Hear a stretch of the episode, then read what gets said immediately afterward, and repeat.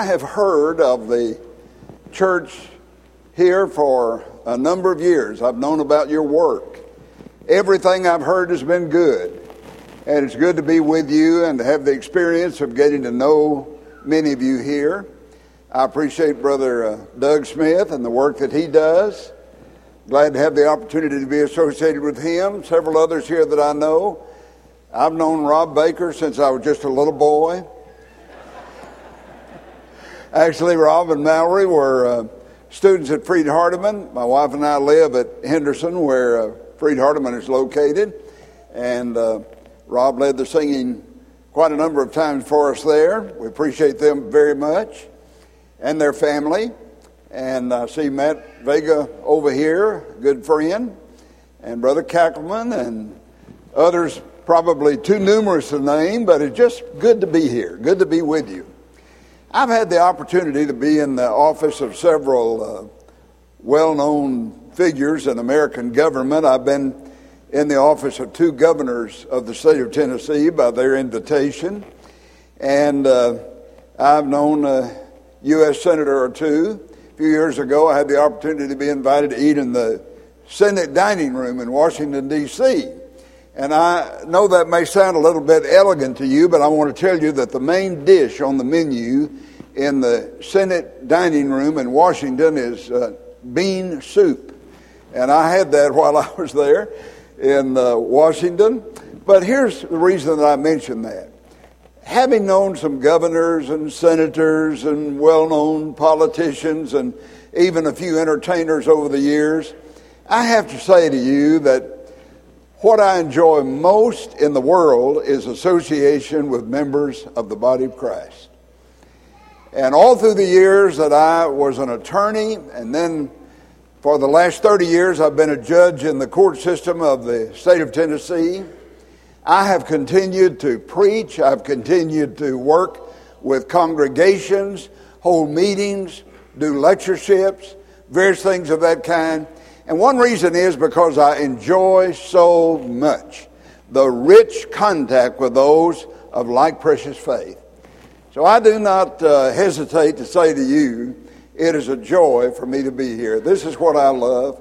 I enjoy being with you, I enjoy getting to know you, and I love the opportunity to study from the Word of God. And I want us to continue what we began in our earlier session and let me say that a great deal of what I'm going to discuss during this particular uh, lesson will be historical in nature. But as I said earlier, it will tie in with things that we know from the Word of God.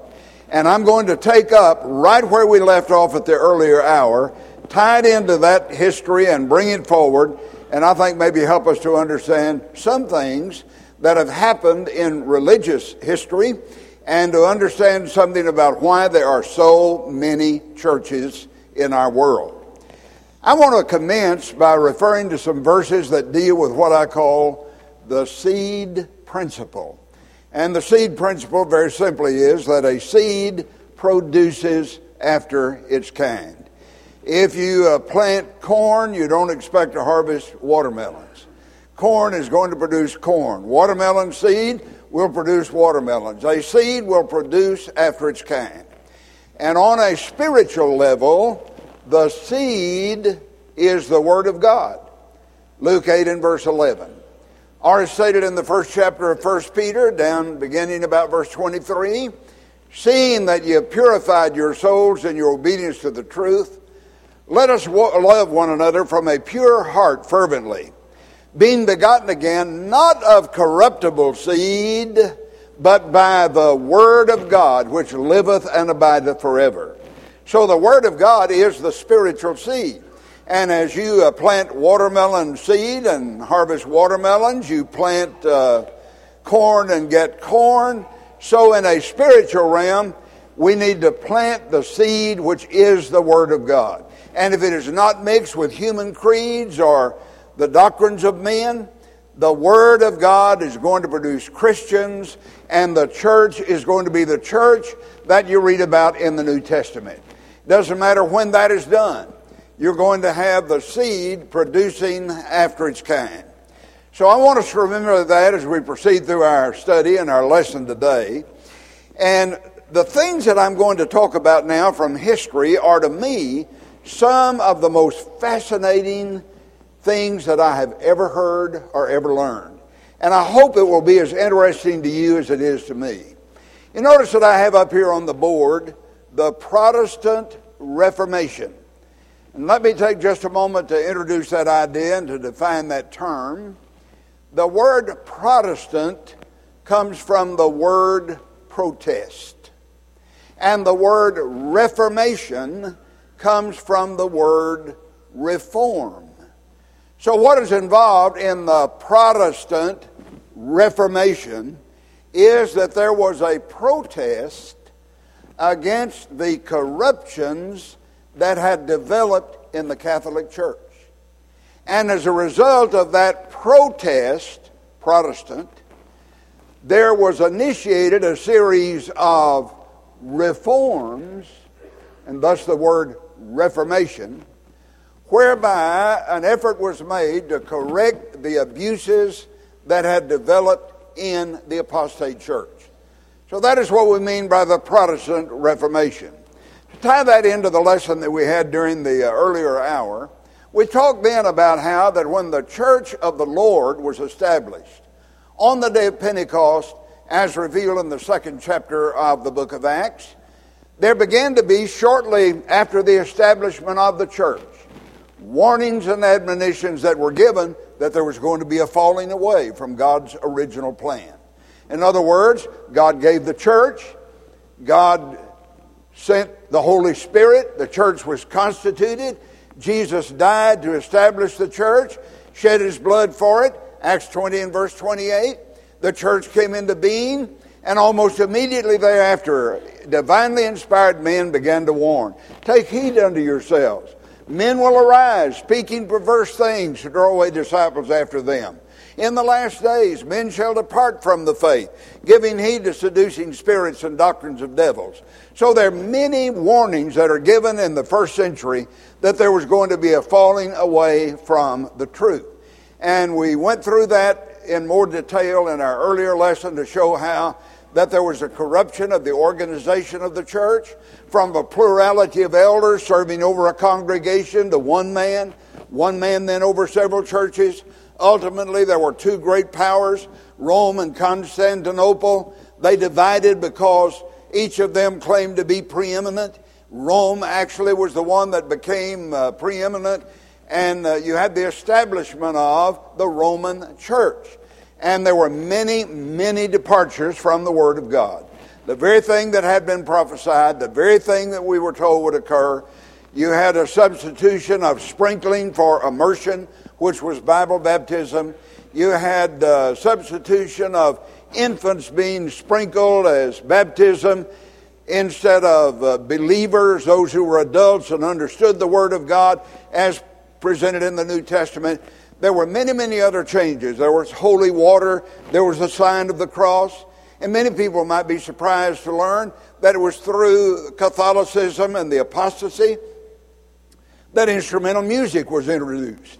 You don't find it anywhere in the New Testament. You don't find it in the New Testament church. You do not find it in the first 400 years after the church was established. And you do not find it in general use until about a thousand years after the establishment of the New Testament church. And that's why that we do not have it today. I'll talk more about some of those things in our last session today at 1 o'clock. But I just mentioned that today to give us a survey, an overview of what is involved in church history. There was the New Testament church, then there was the falling away, then there was the development of the man of sin, and the establishment of the Roman church, known now as Roman Catholicism, and then there was the Protestant Reformation. It came about as a result of that falling away that we talked about in the earlier hour. And what happened was that men finally began to realize that there had been a departure from the New Testament. Uh, men, you know, you don't always see those departures as they come because they're slow and they're gradual and they creep up and they just take time to really manifest themselves. So men did not see all of these things as they were occurring. But as time went by, there came to be a realization of these departures from God's original plan. And what happened in this period known as the Protestant Reformation is that men began to see the corruptions. They began to realize that there were abuses of the divine plan, that there had been a departure from what God had originally given. And so they wanted to reform that. They protested those corruptions. They called for a reformation to occur within Catholicism. And that is the beginning of the Protestant Reformation. We'll talk about that uh, in greater particularity as we move along here. But I just give you that as a sign of what occurred, how it occurred, why it occurred. So you have the New Testament church, then you have the apostasy from the truth, then you have the development of the apostasy into the Roman church.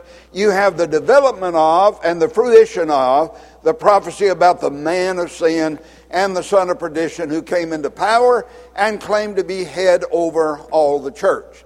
So that goes on for a number of years, and many, many changes transpire during that period of time. Things that we still see around us today. Changes that came into being during the Dark Ages, we call them. And uh, in some places are still being observed even in our day. Now, if you notice on this uh, chart about the Protestant Reformation, you will see in the upper left hand corner that I have a date. I'd like you to remember that date. It happens to be important, and we're coming right upon it for that matter. Uh, the date is October 31.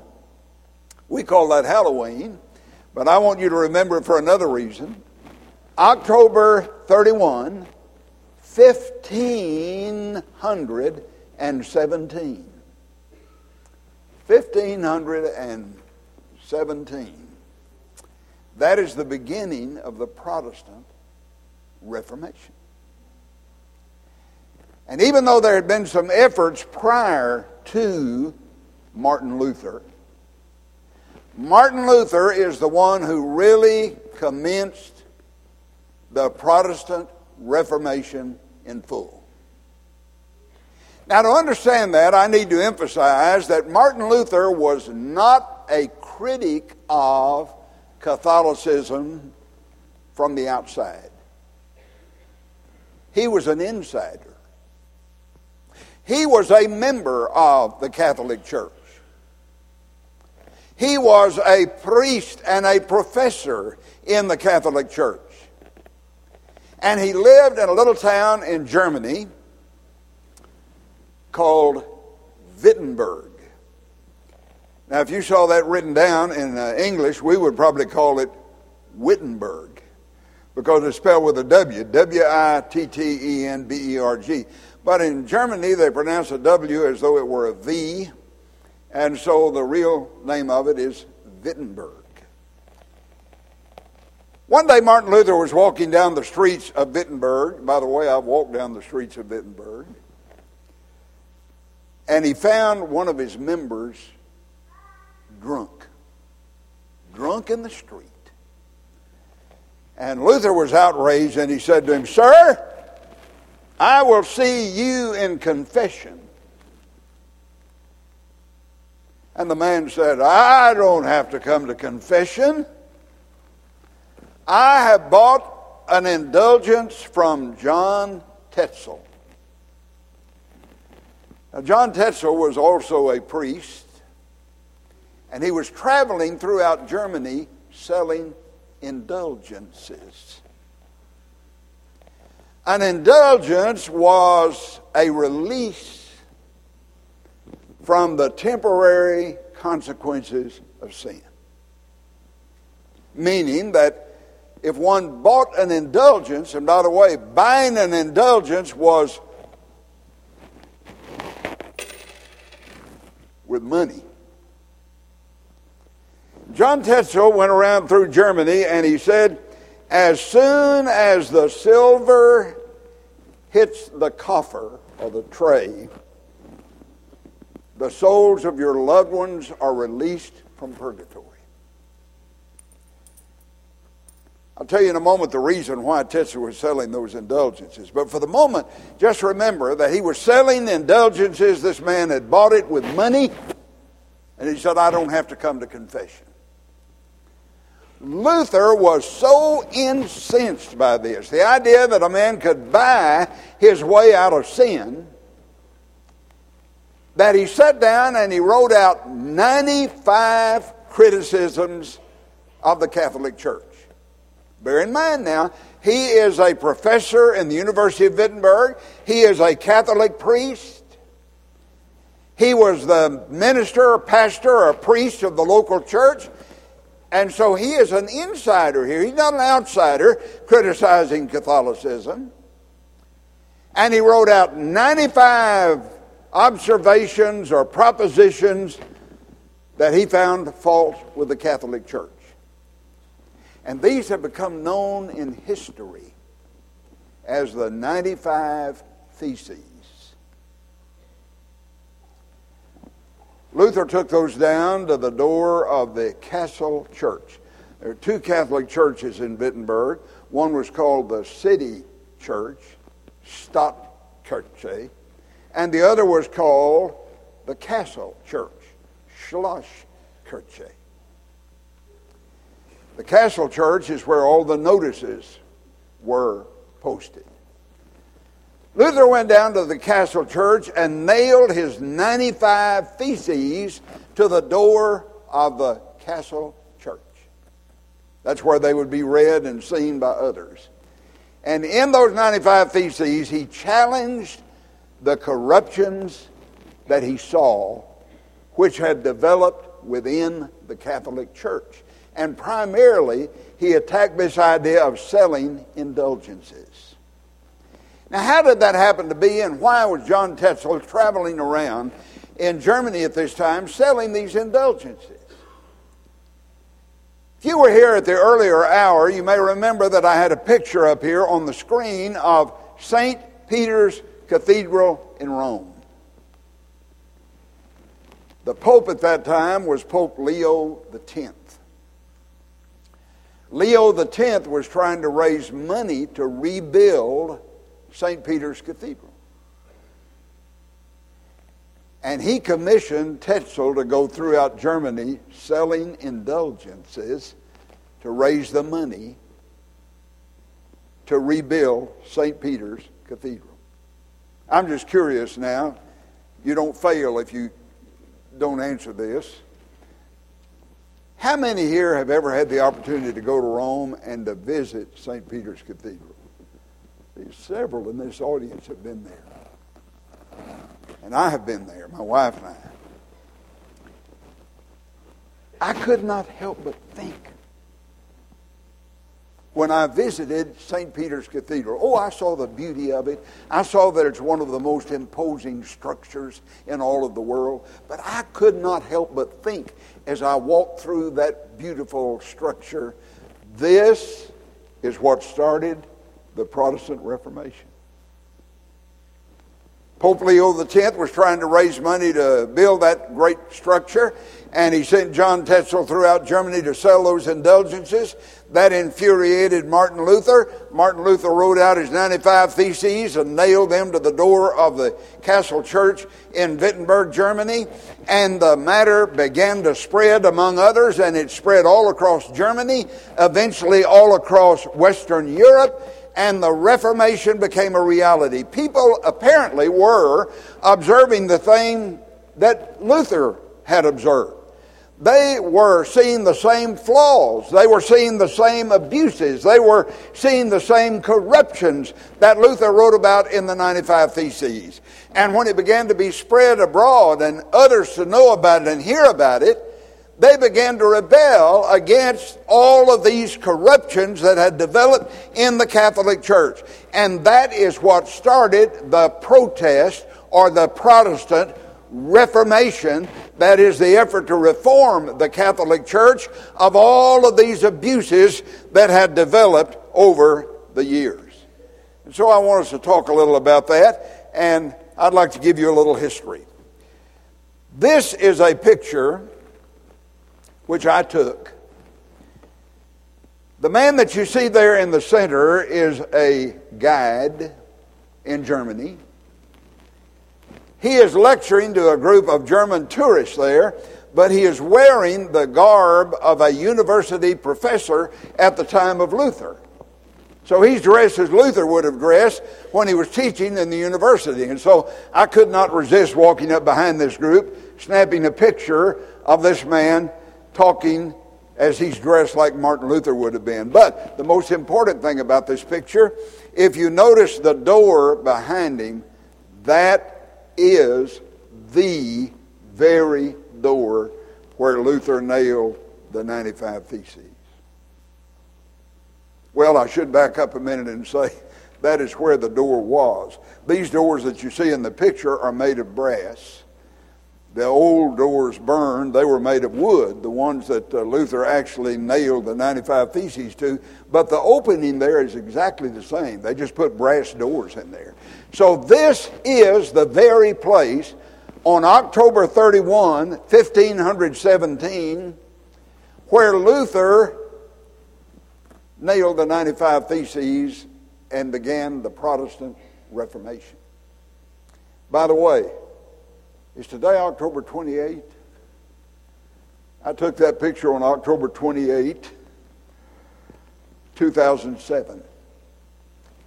So that was 490 years after Luther nailed the 95 Theses to the door right there.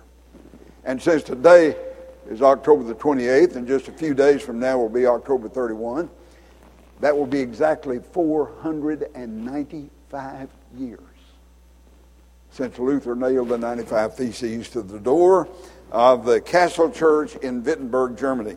By the way, I want to tell you, I've loved to study church history, and some of the things we're going to get into here today I think will be of interest to all of you. It just totally fascinates me, and it helps me to understand so many things going on in the religious world. But I never thought I would get to visit Wittenberg, the place where the Reformation began. And the reason is Wittenberg is in what we call East Germany. That was behind the Iron Curtain after World War II. You remember after World War II, Russia claimed the eastern part of Germany, and the United States claimed the western part of Germany, and Berlin was split. It's in East Germany, but it was split so that there was a American section and a Russian section or communist section of Berlin. And you remember the Berlin Wall ran right down the center of Berlin, and those people over there in East Germany could not come over to the western side. Some of them were shot trying to climb the wall. A lot of history here, even up into modern times. But we could not go over into East Germany. We could not visit over there. And I'd always wanted to go to Wittenberg. I wanted to study more. I wanted to see the place. I wanted to understand better about how the Protestant Reformation began. And I thought I'll never get to go because it's behind the Iron Curtain. It's in East Germany. We're not allowed to travel over there.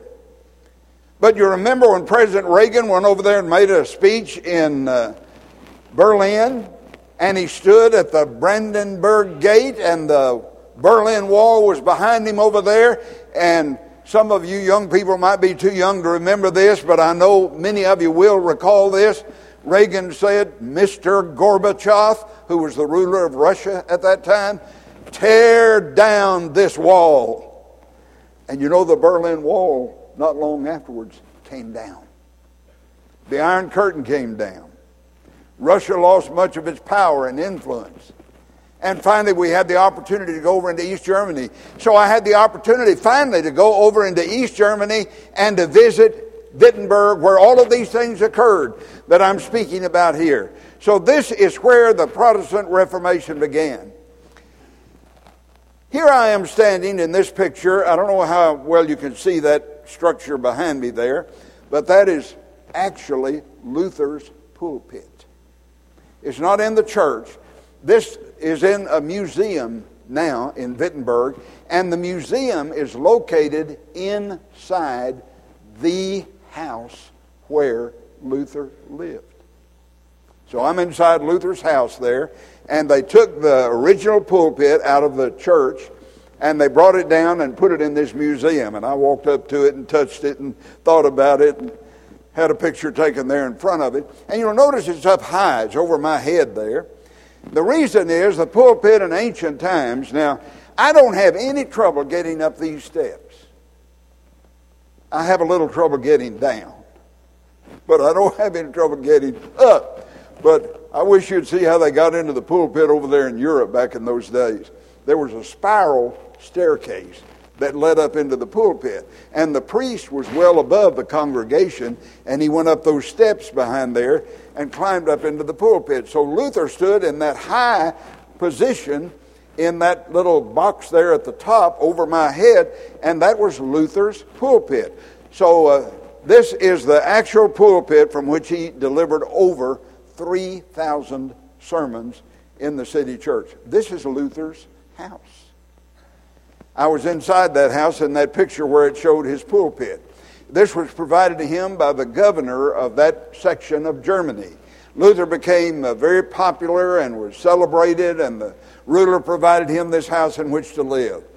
And the doors down there that you see on the left at the uh, ground level are original.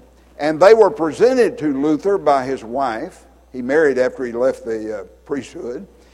And uh, his wife, by the way, had been a nun, so she left the Catholic Church and they married Catherine von Bora. And she gave those doors to Luther as a present. So those are called Luther's doors. But that is the house in which Luther lived. You know, one thing about those people over in Europe, they preserved their historical antiquities. If that had been us in America, we would have torn that house down long ago and put a McDonald's there. But over there, they preserve their antiquities, and it's one thing that makes it so fascinating to go over there and to visit because uh, they have buildings that are still in use that have been there for a thousand years. And this was Luther's house back in the 1500s, and we had the opportunity to go in that house and visit there. Now, this uh, is an oak tree. It's called Luther's Oak. My wife is standing in the foreground of this picture. And the reason that we took a picture of this oak is because Luther nailed those 95 theses to the door in 1517. That spread like wildfire all across Germany and then Western Europe, and the Reformation was born. But by 1521, the Pope had excommunicated Luther, that is, read him out of the Catholic Church. And the Pope sent his decree of excommunication to Luther at Wittenberg, where Luther lived. And at this very spot where you see the oak tree, Luther burned the decree of the Pope. That showed that he was not intimidated by what the Pope had done by excommunicating him. And that's not the original oak tree, but it's been replanted each time one of the old oak trees died. So that is the exact spot where Luther came near the gate of the city and burned the decree of the Pope that excommunicated him from the Catholic Church. This is not the pulpit from which Luther preached. Luther preached at what is called the city church in Wittenberg, but this is the pulpit. You can see how elaborate it is that is in the castle church. That's the church where he went down and nailed the 95 Theses. And in this one, you can see the spiral staircase there behind the pulpit where the priest would walk up those steps and then he would speak from that elevated position. So, this is the pulpit of the Castle Church in Wittenberg, Germany. And if you look right below that pulpit, do you see those yellow flowers down there on the ground level? And the stone next to those? That is Luther's tomb. Luther is buried inside the castle church underground beneath the pulpit. And uh, we went in and walked up to uh, Luther's tomb and to the pulpit of the castle church. And this is a picture of me standing there at Luther's tomb.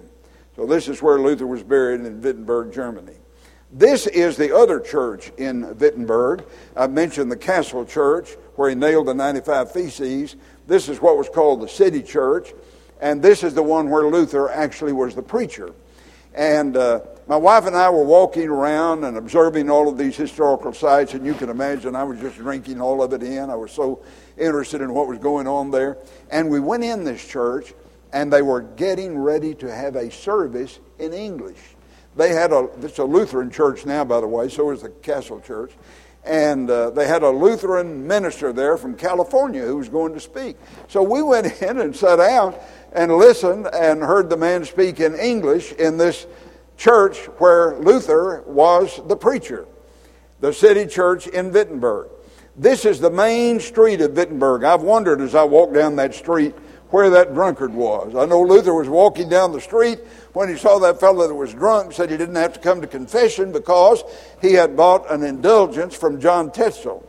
And the building you see in the center, down at the far end of that street, is the uh, spire on the castle church. I'm standing not far from where Luther lived. And I could just imagine when I was there, Luther leaving his house down at the end of the street where I was standing when I took this picture, walking down this street and the castle church being down at the end of that street. But this is the city of Wittenberg as it is today. Uh, this is not in Germany or Wittenberg. I put it in there because another man that was active in the Reformation was a man named John Huss.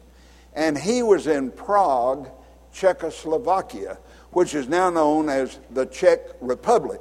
And this is the church where John Huss preached. By the way, we walked around inside that church and they had uh, placards up on the wall.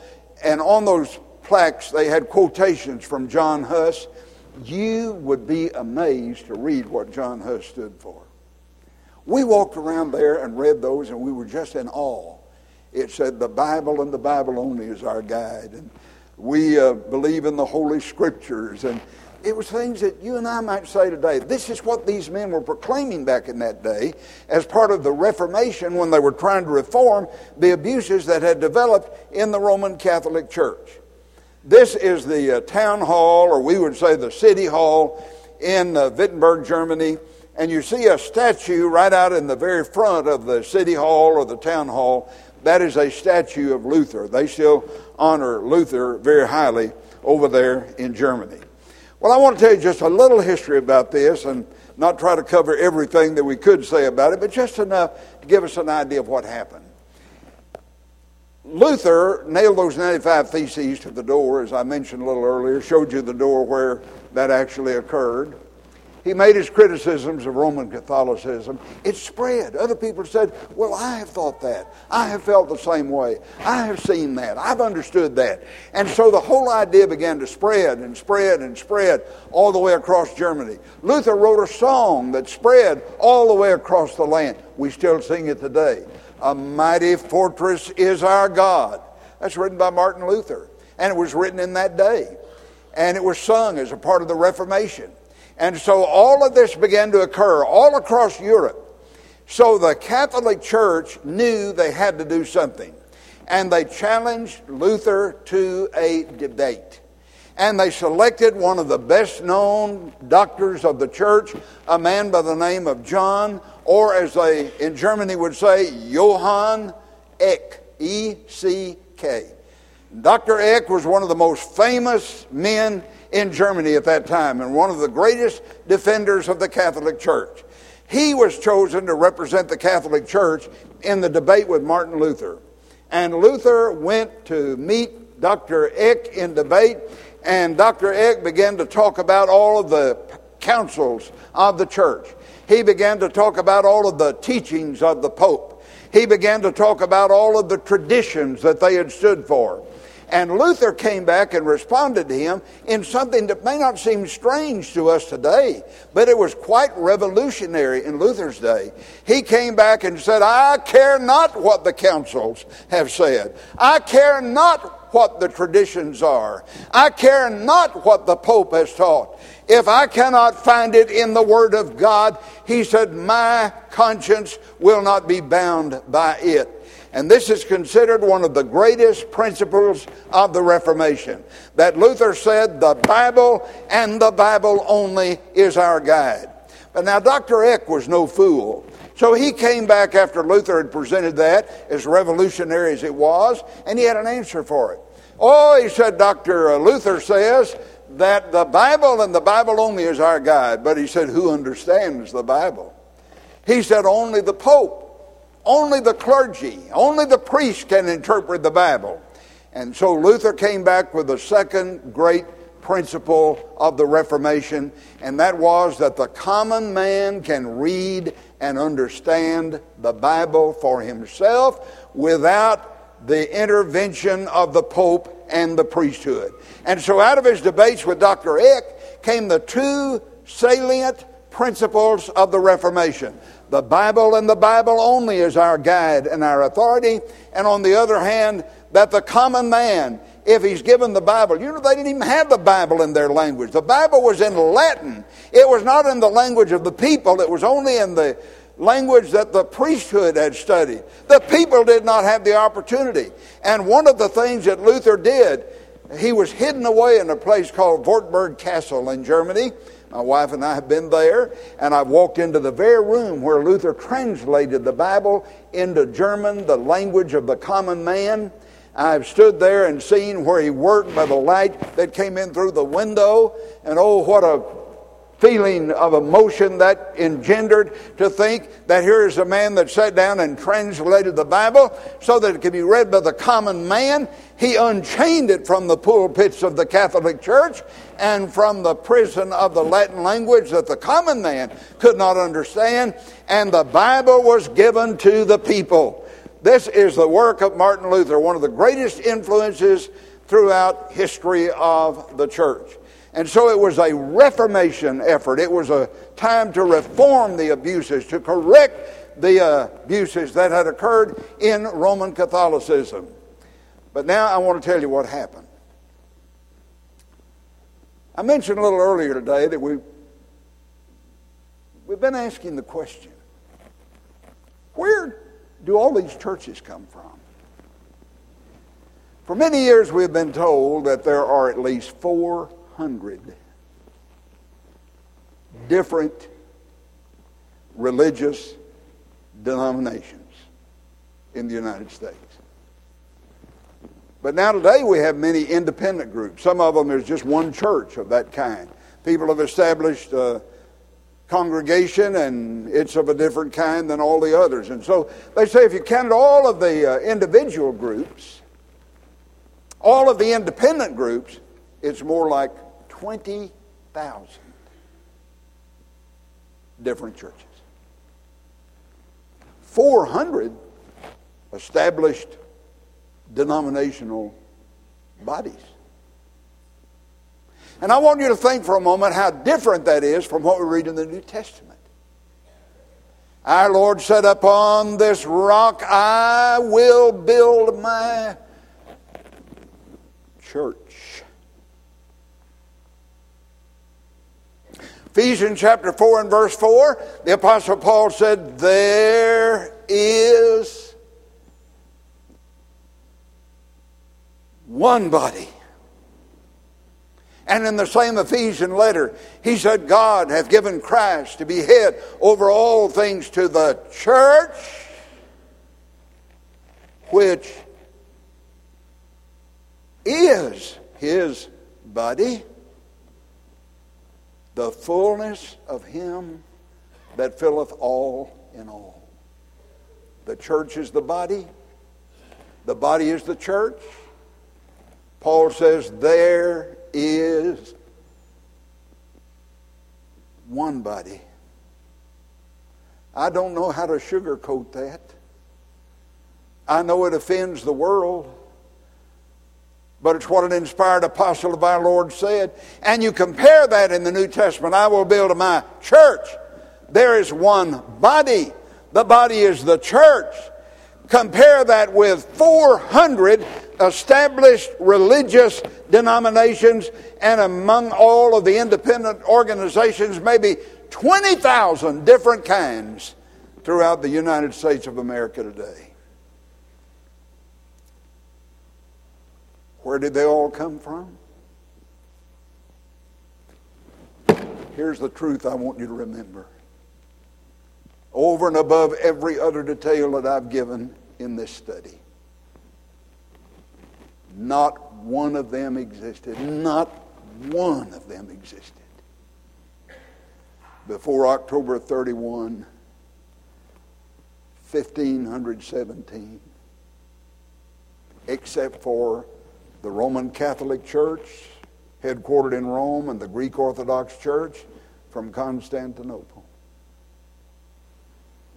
Drive down the street, look at all these different churches out here, put it in your head. You're not 500 years old yet. 495, some of them, not all of them.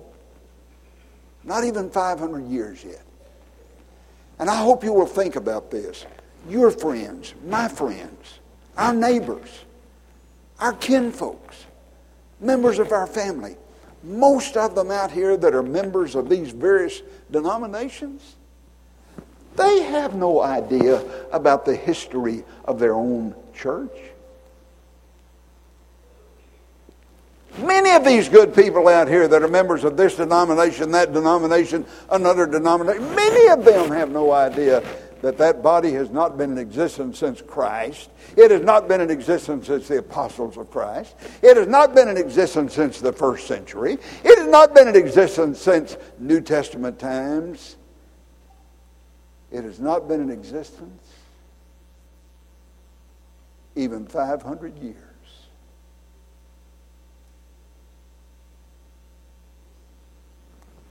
From Luther came the Lutheran Church. I bought a little book in Luther's house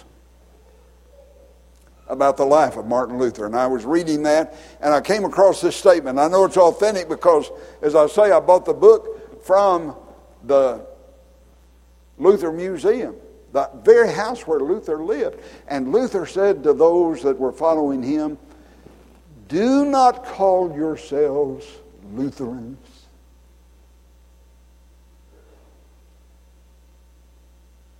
Who am I, said Luther, this stinking bag of maggots? That the people of God should be called by my unworthy name. He begged people not to call themselves Lutherans. And so, what are they called today? Lutherans. Over in uh, Switzerland, there was another leader after Luther, came along in the 1500s by the name of John Calvin. He was born in France, but uh, primary work was in Geneva in Switzerland. From John Calvin came several of the denominations that exist today. John Calvin and John Knox are considered the founders of the Presbyterian Church, but many uh, Baptist churches follow the doctrines of Calvin. Uh, he uh, taught that Christ did not die for everyone, by the way. Uh, not all of those that follow Luther uh, or Calvin in some respects, follow him in that regard. But he taught a doctrine called the limited atonement, which was that Jesus did not die for everyone. He only died for the elect, and everyone that he died for will be saved, and the ones that he didn't die for are going to be damned eternally, regardless of what they do. That was part of the teaching of Calvin. That's still taught by a number of churches today. And it was Calvin that taught once saved, always saved. And there are several churches that are Calvinistic in that regard. That's where that doctrine came from. But here's what I want us to see here is the Catholic Church, an apostasy from the original church. Here are those that saw the corruptions in Catholicism and they wanted to reform the Catholic Church, and they began to set about to try to do that. But as a result, they established these various denominations Lutheran, Presbyterian, Baptist, Methodist, and so on down the line. All of them established out of the initial efforts of Martin Luther that began in 1517. So you had Calvin down in Switzerland, and then you had Henry VIII, who was the king of England and had six wives and who lived over in London, and he broke away from the Catholic Church because they would not allow him to divorce his wife and marry the woman that he wanted to marry by the name of Anne Boleyn. And so, as a result of that, he broke away from Catholicism and proclaimed himself the head of the Church of England, not the Pope, but Henry VIII, declared himself the head of the Church of England, and thus began what was called the Church of England. And in the United States of America, it is called the Episcopal Church. One, two, three, four, five. What is this? This is the beginning of denominationalism. And that is why you can see that I think this history is so vital because I see good people out here, sincere people, earnestly thinking that they're doing the will of God, that are members of these organizations, none of which, outside of Catholicism and Greek Orthodoxy, none of which are yet 500 years old. Most people don't realize it. Came about as a result of the Protestant Reformation commenced by Luther, opposing the abuses that had developed in Roman Catholicism, trying to reform those abuses. What I want us to remember, and we'll, we'll complete the thought at our last session uh, after our lunch. I hope you'll stay for that. I, I always dread talking to people right after they've had one of these big meals at church. Everybody's full and gets a little warm in the auditorium and their eyelids get a little bit heavy and the head wobbles around. Oh, I'm going to have a job at one, but I want you to come back and let me try to do it because I want to complete the circle here. I want to complete the idea here. We saw at 9 o'clock the great apostasy, how there was a falling away from God's original plan, how it developed into what we know as Roman Catholicism, how it developed into uh, the existence of a pope who claimed to be the universal head of all of the church. We have seen that Luther began to rebel against the abuses in Catholicism and started what is known as the Protestant Reformation. And as a result of the labors of Luther, we have seen how the denominations came into existence, one after another after another until we have the great multiplicity of them that we have today. And we want to complete that by talking about what is the solution to all of this. But I want to bring these remarks to a close. I hope this history has been interesting to you. I think it is so vital, so important. I, I have to say, I really appreciate all these young people that are seated down here at the front. These are things a lot of our own young people have never heard or never realized. And it's so important for us to recognize the Lord established the church. Jesus said, I will build my church. What has happened to the Lord's church in all of this? The falling away from the original plan of God emerged into Catholicism. The Protestant Reformation came about to correct all of those abuses, but all it did was start other churches, and they have just multiplied over the years. What happened in all of this to the church? Jesus said, I will build. That's the one I want to be in. How can I do it? We'll talk about that more fully later. But for now, let me say, you have been a magnificent audience. I've talked about history, which is supposed to be dull, and you all have stayed right with me all the way through. Thank you. I appreciate your interest.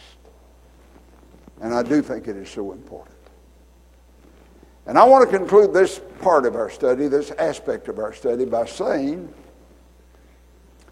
had you ever thought about not being a part of a human organization? Something that was established by some man somewhere with some creed, but just being a simple New Testament Christian.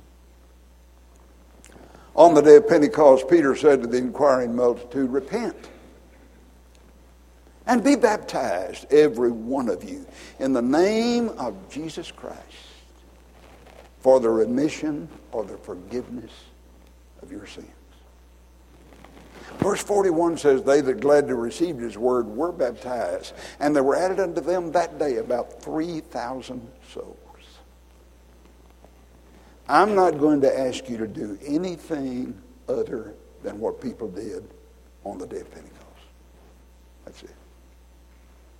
Hear the word, believe it with all of your heart, repent of sins, confess Jesus as Lord and Master, be buried with him in baptism for the remission of sins.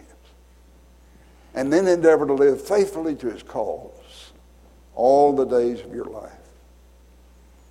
If you're willing to do that, the opportunity is yours, even now, while together we stand to sing.